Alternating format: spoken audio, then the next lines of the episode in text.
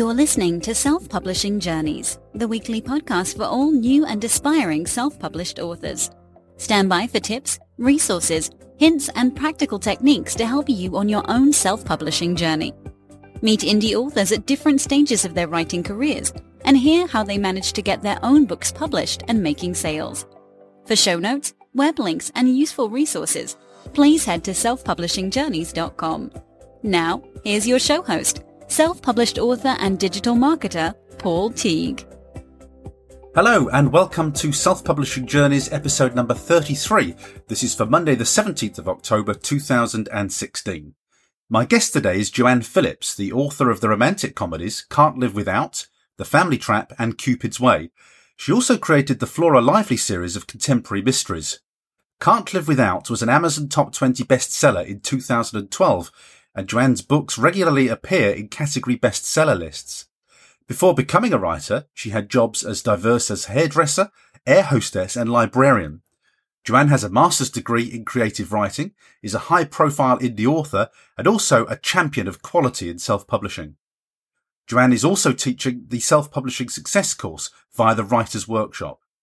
When we chatted, I started by asking her how she managed to get her first book written while she was still at work. Yeah, well, that was actually really hard. Um, I think it's funny because when writing is more of a hobby, you seem to find more time. I find that now that I'm writing all the time, it seems harder to fit it in around promoting your books and doing all the other stuff that comes with being a writer. But when I was actually working full time and I had a life, um, I used to just carve out little bits of time here and there. But it took six years to write my first book. Wow, that's uh, that's impressive. That's a long time. But that, it was yeah. just fitting it in in little bits and pieces that you've got spare, though. Yeah, and it was rubbish. It was absolutely terrible. The first book. I mean, it's obviously it's good now, but um, because it's been edited very heavily. Um, but when I first finished uh, Can't Live Without, it wasn't in the same form that it is existing now, um, and it took six years to write write it and then it was edited again and then again and then again and then eventually it was in a publishable form. Now, I want to dig into this. Why, why was it rubbish, Joanne? Because I, I, hear people talking about writing a first draft and it being pants, and then you're saying this was rubbish. What made it rubbish? Yeah, I suppose it's a bit unfair to say it was rubbish, but I think you have to give yourself permission to write badly. And I still do that now. I had to learn that the hard way um, because I learned after about three years that all good writing is rewriting so I think you put a lot of pressure on yourself as a writer to come up with something perfect the first time.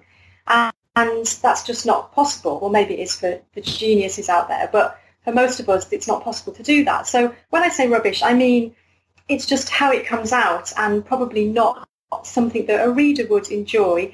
Um, you know, it doesn't, it's not in a publishable form. So Can't Live Without, um, it was very rambling. It didn't have a very good structure. There were were too many characters. Um, it didn't really tie together. There were some scenes in it that didn't go anywhere. So when it was edited and rewritten, all of that was heavily tightened up. And so now it's it's a much better book. And when you talk about editing, are you talking about um, structural editing, uh, copy editing, proofreading? What all of it put together? All of it, yeah, yeah all of it. My my process has refined over the years, and now you know it's quite streamlined. But in the main, um, I think I, I just write. I, I, actually write very quickly now. So that six years now will be more like I don't know six weeks for a first draft if I'm really into it. But I do a lot of planning before I start. So now, before I even start writing a book, I will plan it out very very um, well, not rigidly, because I do, I can deviate from it, especially if I'm writing one of my mysteries. But um, but I do plan quite a lot, and then I will write it probably within two months, write it very quickly. But then I will take a good four months then to rewrite, and then a lot of structural editing will take place, and then line by line editing, and then I have um, quite a few people who will beta read for me. And that's an important part of the process for me as well. And when you wrote Can't Live Without, had you had any eh, writing experience previously? Had you ever written anything as long as that? No, I'd never written anything as long as that. And it was very long. I think it was 110,000 words. Now it's 90. I think it exists now as 90,000. It's still my longest book. I've got, my books have got shorter and shorter. as, as they've gone on. Um, but no, no, I've never written anything as long as that.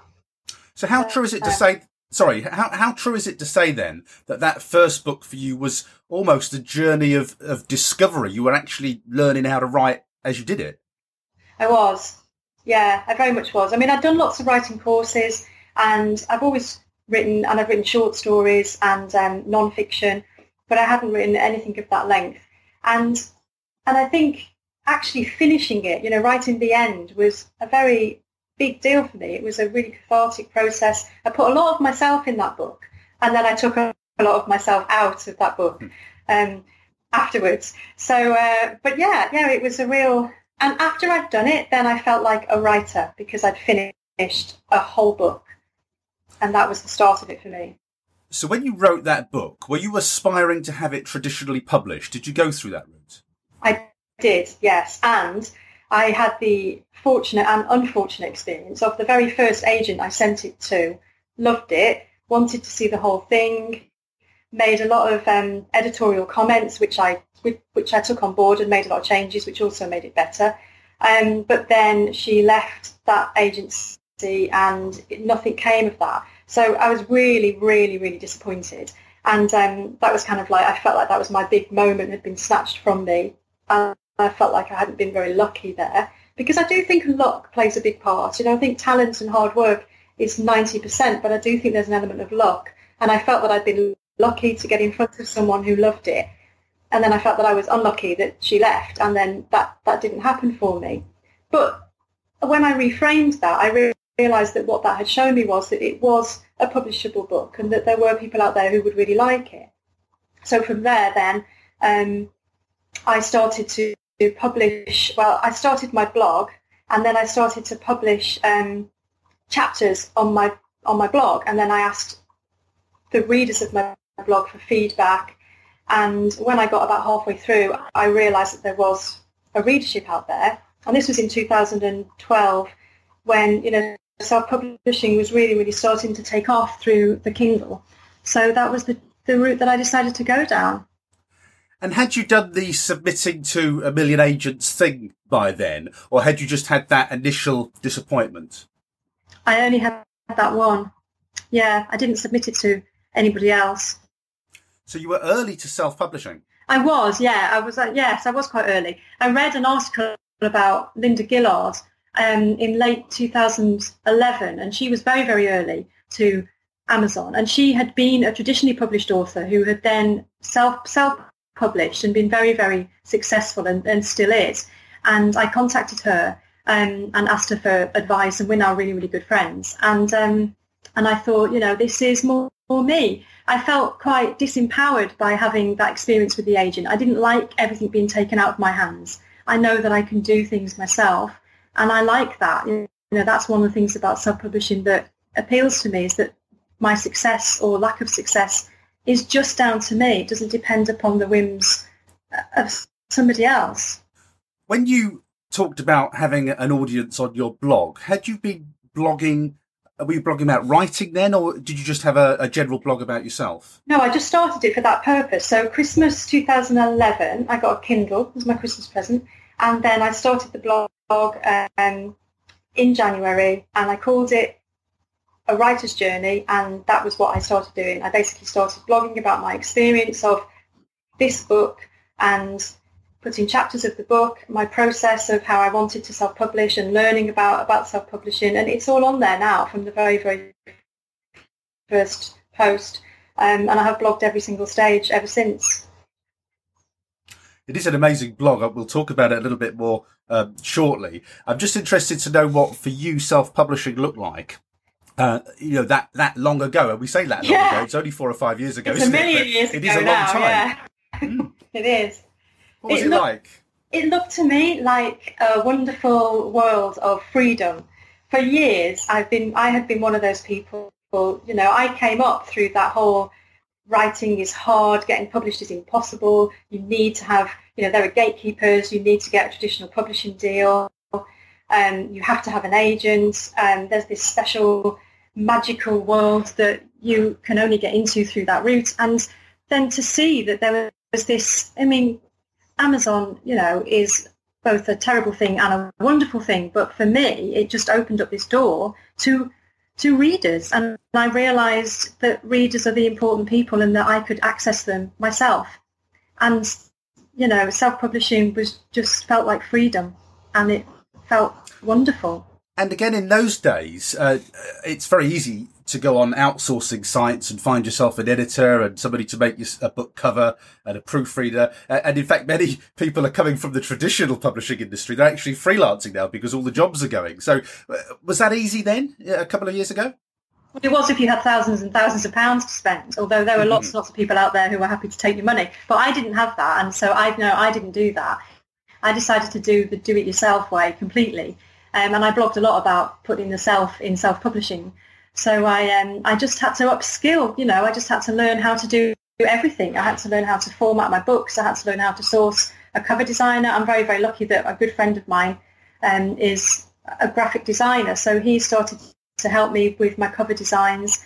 And um, I wanted paperback. I knew very very early on that I wanted to to publish on the Kindle, and I had to have everything proofread perfectly.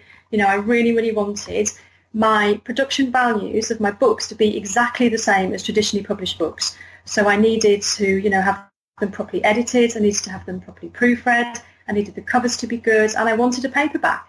And I remember one of the things I obsessed about in the early days. I spent most of the summer of 2012 obsessing about book wove paper because through through print on demand, the paper that you got in the books was very thick and very heavy. And the weight of print on demand books is completely different from the weight of books that you get through lithoprinting and and so they feel completely different. And I really really didn't want to have a heavy book. I wanted a lightweight book. And I, I was really obsessed with that for quite some time which seems really really silly now. But the, that was the level of detail that I wanted to get down to to make my books indistinguishable from a traditionally published book so when the first book was published, how did the sales go? What, how did you get it going and fan the flames? Yeah, well, I was really lucky. Again, here, here is where it turned around for me. The luck was timing because in 2012, everything was different. Amazon didn't have so many books for sale, um, and the free the free promotion tool that Amazon had then actually had an an upturn in paid sales afterwards, whereas now you, you don't get that effect, which is disappointing, but it's it's the way it is today. But back then, if you ran a free promotion, which I did in, I think it's it's all on my blog, but after six weeks of Can't Live Without being for sale, and sales were reasonably steady. I mean, I did some local press stuff, um, and so it did start to sell. But then I did a free promotion. I had many, many thousands of downloads and then the book went back into the paid charts at number 21 in the bestseller charts and the sales went through the roof. And I remember I just was watching them go up and I would like leave the computer for a minute and come back and I'd sold 30 books in that in that minute and it just carried on like that. And so I made about £3,000 in two weeks just on the back of that, that one free promotion on that one book those sales have never been repeated at that level, I have to say, unfortunately. That was just down to timing and the, the result of the algorithm that at that time counted a free download as a paid download and so positioned you back in the charts as though all those downloads had been paid for. Well, that sounds like the good old days. Unfortunately, I was never involved when it did oh, that. But I mean, that that yeah, but it gives you the impetus though. It sounds like it gives you it gave you great impetus as a new author because I think you would struggle with that nowadays a bit. You would, yes. Although I have to say that I have had sim- I have had similar results from free promotions. However, I've only had them through paying for a BookBub ad. So, um, so recently, my latest book, which is called Keeping Sam, um, that came out early this year, I think, and I paid for a BookBub advert, uh, which cost about £300.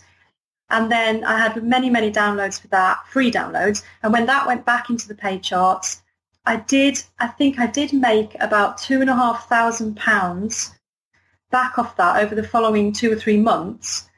And because that did go back into the charts higher, obviously not at the same level as, as Can't Live Without, but you can still get that kind of traction. You just have to work a little bit harder for it now, and you have to pay for, for advertising to get that. when you wrote "Can't Live Without," you were working. What, did you jump straight out of pay, pay? I say paid employment because you moved in, back, straight back into it as an author. But but did you move out of employment, or did you write a few more books before you took the chance with that? No, no, and, and I still do work. I mean, I don't think, yeah, I don't earn enough um, yet to, to completely give up work. I mean, I work as an indexer part time, and um, and I've been I've, I've been a, a student for, for the last few years. I mean, I've just finished doing a master's in creative writing, and, in, and and tomorrow I start back at university. I'm doing a PhD in creative writing. So um, so I kind of, um, I mean, I'm lucky that I don't have to work full time now to to support myself. Um, although you know the money that I earn from indexing and writing and and teaching now because obviously now I'm doing a self-publishing course that I teach. Um, so I'm really, really lucky that that brings in extra money. Um, would, would you like me to talk about how much I earn from my from my writing? Yes, I'm, I'm interested to. I'm interested because you, you've mentioned some very very large numbers there from promotions. I'm interested to know what that evens out at. It evens out at the moment at around between ten and twelve thousand pounds a year that I earn just from from writing and writing related stuff. And that is net profit, is it? So this is what once we've paid for the book BookBubs and taken all of those off. Yes, yes, it is. Yeah. And that's from how many books? I've got six now. I have written seven, but my last, the seventh book was the one that I wrote for my masters, and um, I'm hoping to get that traditionally published. Now, the reasons that, that I want to get that traditionally published are really, really pragmatic. I would love to self to self publish it, but I want to. I would like to teach more. And what I found, the interesting thing about self self publishing is, is that even though readers don't care and writers don't care, it seems that the industry, in terms of certain people, do care. And I've been for jobs with the um, OU and I've been for other university jobs. And even though I've got a master's in creative writing, even though I've got a, a track record, and even though I've got lots and lots of credentials to teach creative writing now, you need to have had a book traditionally published. So I need to tick that box. And really, I don't care if I make any money from it.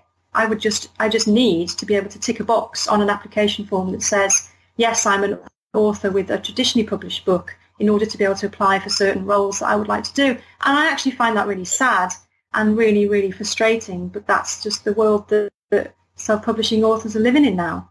I was going to use the word shameful when you were saying about that. It's absolutely it appalling. Some of the isn't yeah. it appalling that that snobbery still exists? It really is. In, in fact, when I um, applied for a role at the OU last year to teach on their um, creative writing course, and it was a level one course, and I had every single thing that they wanted, and, and I, you know, I did my first degree with them, so I was, I'm a really, really, I'm really passionate about them too.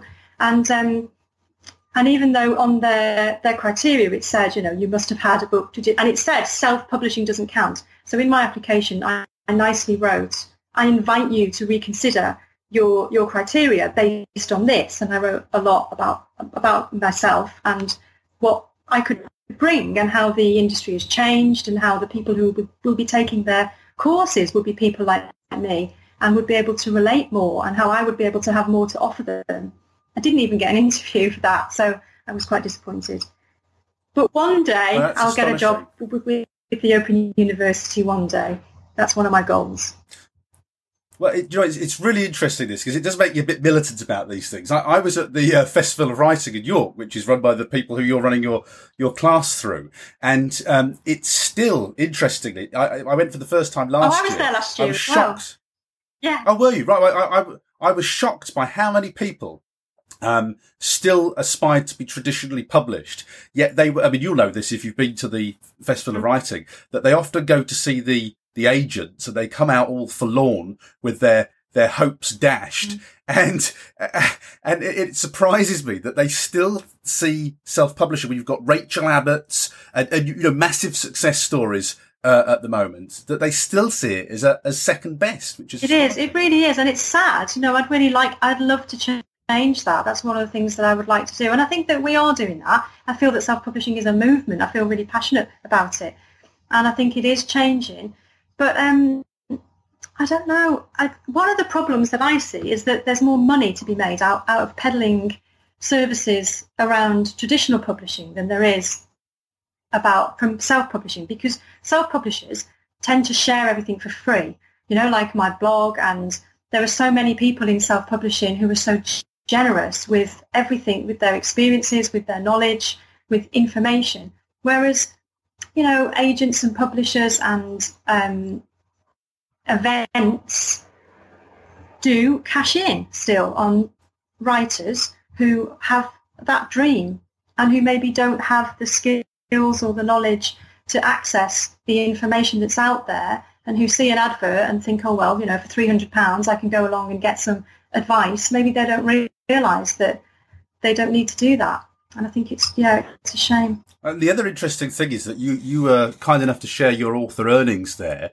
Um, a, a traditional advance now is probably going to be less than £5,000. So every year you are actually earning more than twice what the average author advance would be. And most traditionally published authors won't even earn out their advance. It makes me laugh. It really, really does.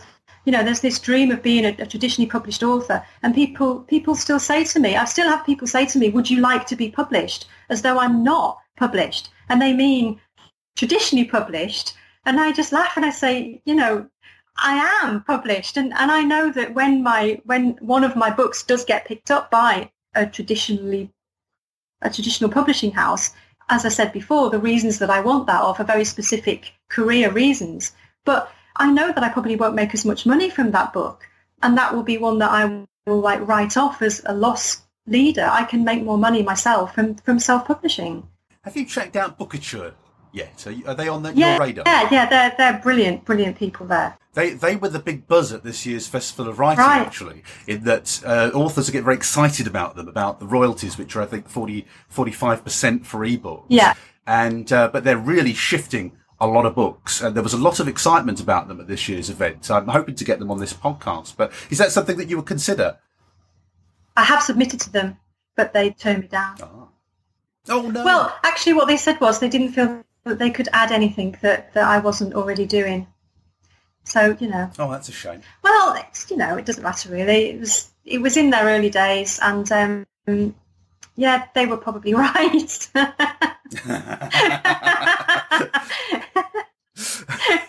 well, let, us have a look at the other books that you've written because you you write um, different types of books, uh, romantic fiction.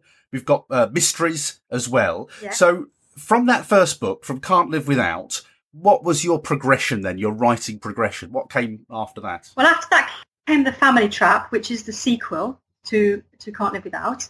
And then I, I wrote, um, you know, it's so hard to remember what order I wrote them in. I think I wrote Cupid's Way after that, um, which is a romantic comedy. Um, and then I started writing cozy mysteries. Uh, I love the mystery genre but I did find that after having a child, I became very squeamish and I couldn't really read anything about, you know, anything too too gory or missing children or, or anything like that. And a lot of the crime out there at that time was very dark. And so I wanted a good mystery, but I just couldn't cope with anything really dark. So I thought, right, I'm going to write the kind of thing that I, I would like to read. And the Flora Lively series emerged from that. And I've now written two, Murder at the Maples and A Date with Death. And there's a third one in the pipeline um, Sign of Seven. That'll be coming soon. And then um, my latest book is Keeping Sam, which, funnily enough, um, I don't think many people know this. That was the second book that I wrote. So after Can't Live Without, while I was waiting to see whether the agent that I sent it to was going to actually publish it, and while she was sending me rewrites to do, I wrote very quickly wrote a second book, which was Keeping Sam, which was in a completely different format than it's in now and then just and it but it wasn't very, very good so i just stuck that in a drawer and then recently i got that out and rewrote it and um and i actually sent that off for a critique to the romantic novelists association and they sent me back a very bracing report that was so useful. And i love that. I love criticism and that's why i love my beta readers and i love editing and i love re- rewriting. You know i feel that writing happens in such isolation and it happens in your mind and you have these conversations between the characters and and you write something and you read it and you like your own words and you like what you've done, but then you've got to expose it to the world. And unless you can get some real genuine criticism back, you know, then it's hard to know if it's any good or not. That that is one of the really hard things about self-publishing is that you have to reach out to get genuine feedback from other people. It took you a long time to write Can't Live Without. So with all those subsequent books then, how did you refine and, and hone your process? I think just through necessity, really, through just having to. I felt as soon as Can't Live Without came out and those big sales came, then I felt the pressure to do a second book um, because I didn't want the momentum to be lost. So um, I, I think, yeah, the Family Trap came out the following February, and then, yeah, I was really, you know, I was getting emails from people who read my book saying I really liked it and I could relate to Stella, the character, and uh, it made me laugh. And that, that was such a buzz, you know, to get emails from complete strangers, people in America and, you know, saying that they've read, read your book. I think the very first time that you get a review or an email from someone who isn't a family member, isn't a friend of a friend, someone who's just a complete stranger and they've read your book, that's when you realise that you know you you're reaching people and that's what writing's about for me that's why i write i write to make sense of the world for myself. And then you get the feeling that other people might experience things the way that you read and that might just help them feel a bit better about something. And that's such a nice thing to, to be able to do. So, um, yeah, so I just push myself really, really hard to try and get as much work done as possible. And when I'm in the zone, I am a workaholic one of the big things for indie authors is writing in series. And looking at your Amazon author page, I noticed that your Flora Lively's are very, the covers are quite clearly in a series. And then the formatting, in terms of the text, the fonts, generally the fonts that you've used, you can tell that the, the other four, so we've got Keeping Sam, The Family Trap, Cupid's Way, and Can't Live Without, they all look like they're in the same series, even though I know they're not in a series, are they? No. Is that that's intentional? I Yeah, and that was recently done because they all had quite different covers. Um, and yeah, my covers have changed quite a few times. I've kind of re everything I've learned. In fact, for my masters, I did um, I did a, a project about cover design, and I I researched it quite heavily, and then I so then I went back to my own six books and redid all of the covers based on what I learned from that because um, I really found that because that's what happens, isn't it? I think, especially with, with, with self-publishing, is that each book is a new thing, and so it, it organically grows. But then, when you have a body of work, you look back and you realise that you want to attract the right readers, and the best way to do that is through, first of all, the cover, you know, then the description, and and then you want them all to look not only fairly similar to each other, but also similar to the kinds of books that your ideal reader is actually looking for as they're just scrolling through, because you only get a couple of seconds to, to try and grab them. They're certainly very distinctive. Are you still going for the policy of creating a paperback version of every book? yes, I am. I think so. I have been. I'm not sure. Every time I produce a new book, I do start. I do re. I do rethink because you have to. Because so much can change in self-publishing and in the book world in the space of a couple of months. So every time you're you're uh, you're faced with you know a, a new launch, you have to look at the climate for that launch. So I can't say what I will do next time. I'll have to look and see what the situation is for that. And then um, I just like paperback books and I like, it's a vanity, I guess. I like having my own book in paperback so I can sign it and hand it to people. It's nice. Yes, I'm assuming you're the same as, as most indie authors in that you probably shift more copies in ebook form, and they're more profitable for you. Vast, vastly so, yeah. Although, yes, no, no, definitely. Although Murder at the Maples, the first of the Flora Lively books, is my best-selling paperback, and I think one of the reasons for that is that it sells really, really well through libraries. I um, I had a um, an experiment with that book that, that I reached out to lots and lots of libraries and invited them to order copies and um, and they have. And every month when I get my reports through from Lightning Source, you know, I've regularly had ten or, or more orders of those of those paperbacks, um, and I can only assume that they are, are going to, to libraries. Um, so that's that's a really really positive thing. I think that book. I would love to have that book in large print. And again, that's another thing that's not open to, to self-publishing authors because if I had an agent or, or a traditional publishing deal, then they would then sell the rights to a large print publisher, and then you know my my cozy mysteries, which older readers would absolutely love, would be able to access them in large print through libraries. Very very frustrating.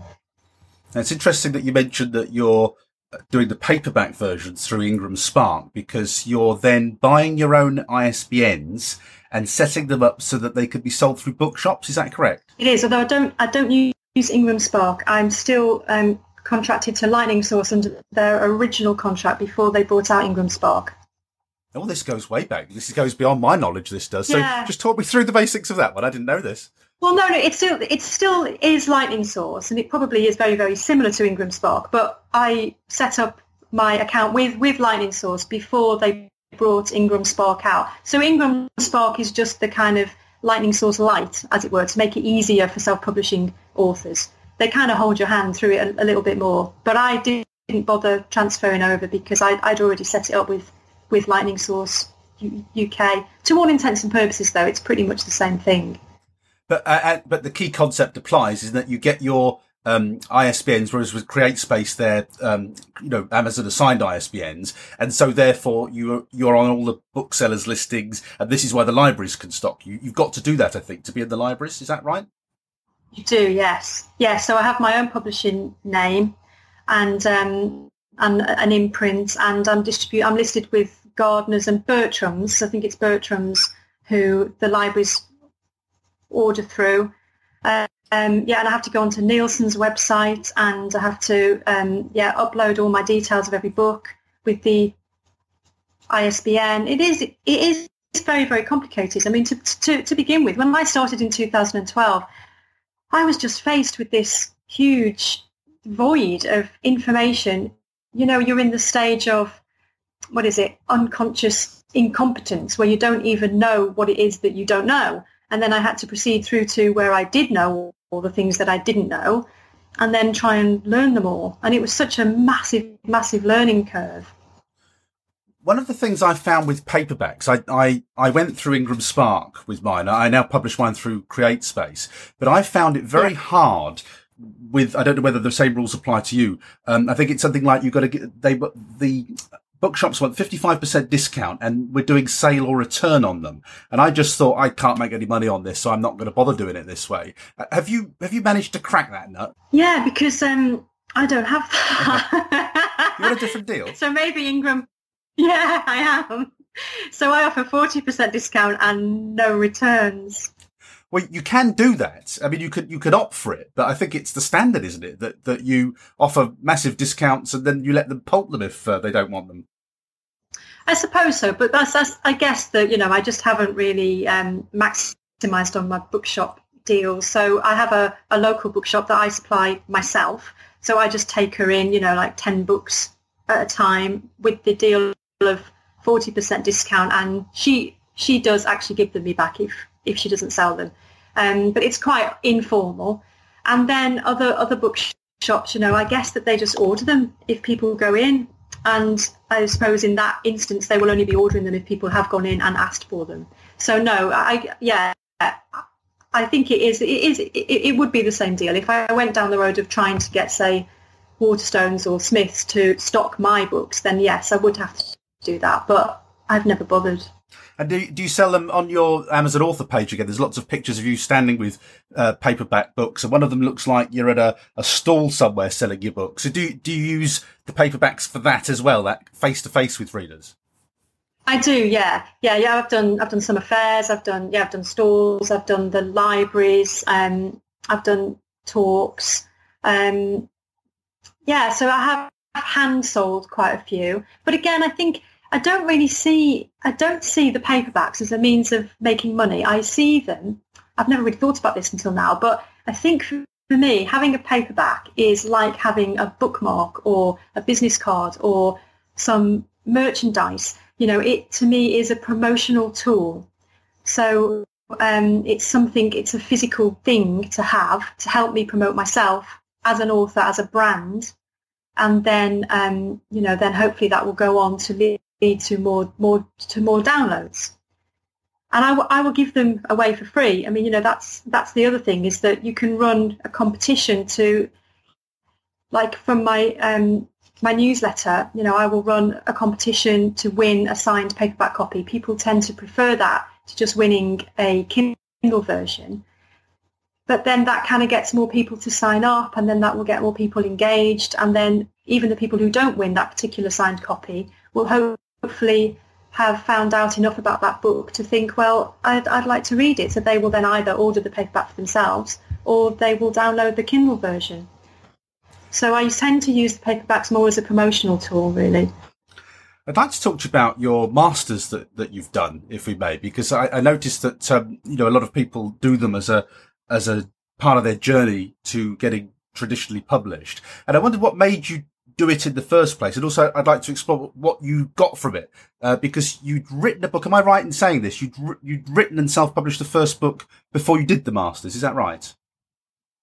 I had, yeah, yeah, I had. It's funny, really, because I keep asking myself that now. And as I'm just about to start doing a PhD, I'm asking myself again, why am I actually doing this? I think I think it's an inferiority complex. I think because I left school at 16 and went into hairdressing, and then I didn't have any qualifications. And then um, I had to do a degree through the OU, as I've mentioned, and I just think I'm just compelled to keep proving myself. But also, um, I do like studying. I like learning. Um, I like to, to keep busy. And I wanted to, um, how can I put it? I wanted to embed the knowledge that I had and to formalize it. So as I'd mentioned, you know, I'd, I'd written that first book over six years and then I'd, I'd self-published it. And I felt that as a writer, I had grown a lot. I felt like I knew a lot, but I was also aware that there was a lot that I didn't know. I knew that I'd made mistakes with that book. I wasn't quite sure what they were, though, in some ways, and I wasn't quite sure how I wouldn't make those mistakes again. So I think that doing the masters was a way of me kind of ensuring for the future that as I carried on writing, I would continue to get better and not just keep writing the same book. And how did academic life um, contrast with the real gritty life of having sat down and done it yourself? Um, it contrasted a, a lot. Yeah, quite. It was quite a shock, actually. The the level of detail that you have to go into in, in analysing books. The, the creative writing masters that I did um, at, at, Manchester Metropolitan was quite heavily um, into analysing lots of texts and and critiquing text. So you didn't just kind of write, oh, let's let's write some short fiction, let's write some poetry. It was a novel. No, it was the novel route, and um, it had a, a pedagogic aspect. So it was all about teaching creative writing as well. And um, we really analysed successful books and texts and wrote lots and lots of essays around that. So it was quite an, an academic course, and I I rose to the challenge. Let's just put it that way. I I learned how to be good at it quite quickly, and um, I don't think I was as good as I would have liked to have been, but I got a um, I graduated with a merit. I was two points off a distinction, which being me, I was absolutely devastated at missing out on, on a, a, a distinction. But I've I've overcome that now. I would be devastated. I would be devastated at that. That's just so close, isn't it? That's so frustrating. Yeah, I haven't really overcome it. That's why I'm doing the PhD. I, I, I, would be the same, don't worry. I, I totally yeah. get that. Uh, that's very frustrating. Um, so, in terms of the masters, then you've now got from that a book that you're going to go for traditional publishing. Have have you have you sent it out yet? Have you? Is it gone yet? Um, I've, I've sent it to a couple of places. Yes. Yeah, so um, so this beautiful world, it's called, and it is a brilliant book. It's my absolute favourite. It got shortlisted for the Luke Bitmead Award. I don't know if you've if you've heard of that, but every year, um, in honour of, of Luke Bitmead, um, they award writers and give a prize. And last year, it, it, it was shortlisted, one of nine for that. So that was really, really, really, really positive. I was so pleased with that. Um, the other one of the other people who I was on the course with actually, Will, his book was longlisted for the Booker Prize. Wow. And I'm actually mentioned in the acknowledgements because I beta read it for him. So that's my little claim to fame there. That's about as close to the Booker Prize as I'm ever going to get in the acknowledgements. Yes. so that was, yeah. No, so I, I, that's on my on my to do list is to is to get that sent out soon. And, and what? Going, but it's a quirky book. Going into that process, are you are you braced for the feedback? You know, you, you kind of, I guess you kind of know what's coming, don't you? No, I fully expect it to get taken on and and published straight away. I don't know really. I really don't know. It's a very quirky book. It's about um, it's about a man who works on a suicide prevention helpline. It's about mental health problems. Um, it's got a kind of Wizard of Oz feel to it. Um, it's very, very different from anything that I've I've done before, and it's it's niche. Let's put it that way. So I think it will it's it will either be picked up and people will think it's awesome, or it, people will just shake their heads and think, uh. so we'll have to wait and see what will happen with that. I don't know. And would you self-publish it then if it uh, if it didn't get picked up? I don't know. I'm not sure. I'm not being very very forthcoming with that. But it's not because I'm not being forthcoming. It's because I really don't know. I'd have to wait and see. Anyway, it will be. yeah, it will be. It will be. And you've got you've got this amazing track record for goodness sake. You know, it's not like you you've come out the blue, is it, with something new? You know, you're a known quantity. You're already shifting loads of books. A publisher would have to be insane to not take that book on because at the end of the day, all they've got to do is publish it and I'll do all the work in terms of, of marketing and promoting it and it will sell lots and lots and lots and lots of copies and make them plenty of, of money. And who loses? No one. So just take my book on. I agree. What are they waiting for? Look, just email me if you're interested. I'll take my 15% cut and I'll put you in touch with Joanne. and we're all Sounds happy. no, we've got to be positive because no, I, I, mean seriously, I mean you're an agent's dream now, aren't you? This, you know, this is the difference. If you've written that book as your first book, um, then you would have been an unknown quantity. But I mean, pre- presumably when you're pitching this to agents, you are telling them that you've already had massive success. Yes, I do. I haven't pitched it to many though. I'm a bit ambivalent about it really. I think what I see coming in the future now is I've got two more books to write. I've got the third in the Can't Live Without series. There's a third book called Growing Pains, which kind of rounds that off. And I've got one more Flora Lively book to finish that I've that I have promised people. And there's another book called All the Secrets We Keep that I'm almost finished. And once those three books are out, I'm going to have a change of direction. And um, I'm going to kind of reinvent myself and write something a little bit different. And then I think I might go for an agent at that point. But I need, but I'm, but I feel that I need something new to offer because what I'm doing now isn't so very exceptional or so very different from what everybody else does. And if and I have to put myself in the position of an agent and think, what would I do? What would I see? And if I looked at me now, I would think it's kind of a little bit muddled. You know, there's somebody who is self-publishing, but they're doing mysteries and they're also doing women's fiction. But hey, are they really an academic? Really? You know, what, what are, who, who is this person? Who is this Joanne Phillips person? What could I do with her? So I need to, I need to package myself better if I wanted to go down that route, I needed, I would need to package myself a lot better as something very clear what I wanted my future career to look like. I think. And let's talk about that now because uh, I spotted you through the writers' workshop because you're going to be teaching self-publishing courses, and presumably this is a glimpse of what you would like your future writing life to be like, uh, teaching.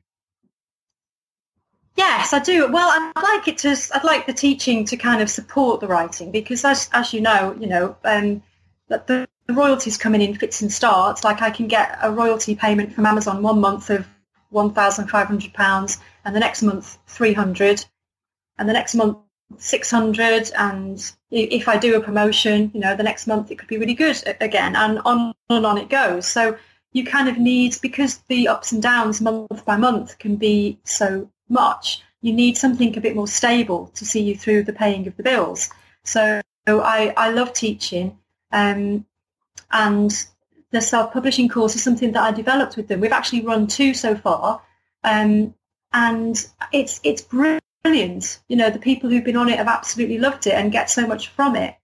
There is so much information out there about self-publishing that you can go out and find everything yourself. But we felt that, that um, it just adds something extra if you can get feedback on what you're doing, if you can have a tutor and a cohort of fellow students that during the four weeks you can kind of bring everything together and practice with, with them in that kind of safe environment.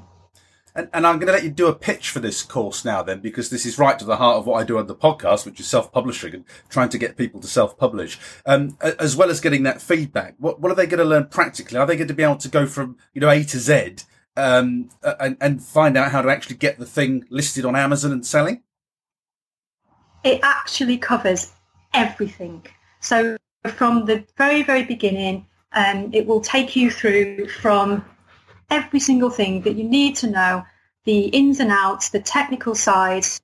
It's got um, it's got step by step instructions and pers- personal guidance from me and um, everything from the technical side of how to get your book up on Amazon, how to get it formatted, um, how, how to how to get it as a paperback, as well as everything to do with marketing and promoting and finding beta readers and editors, and as well as how to get the right cover design um, and so much other stuff. I mean, it's lit- it is literally every single thing that you need to know. If you have a book ready now that you've just kind of finished your first draft or your second draft of, then um, it is for you because at the end of the four weeks, you will be ready to hit publish. In fact, you will already have hit publish and be starting to sell.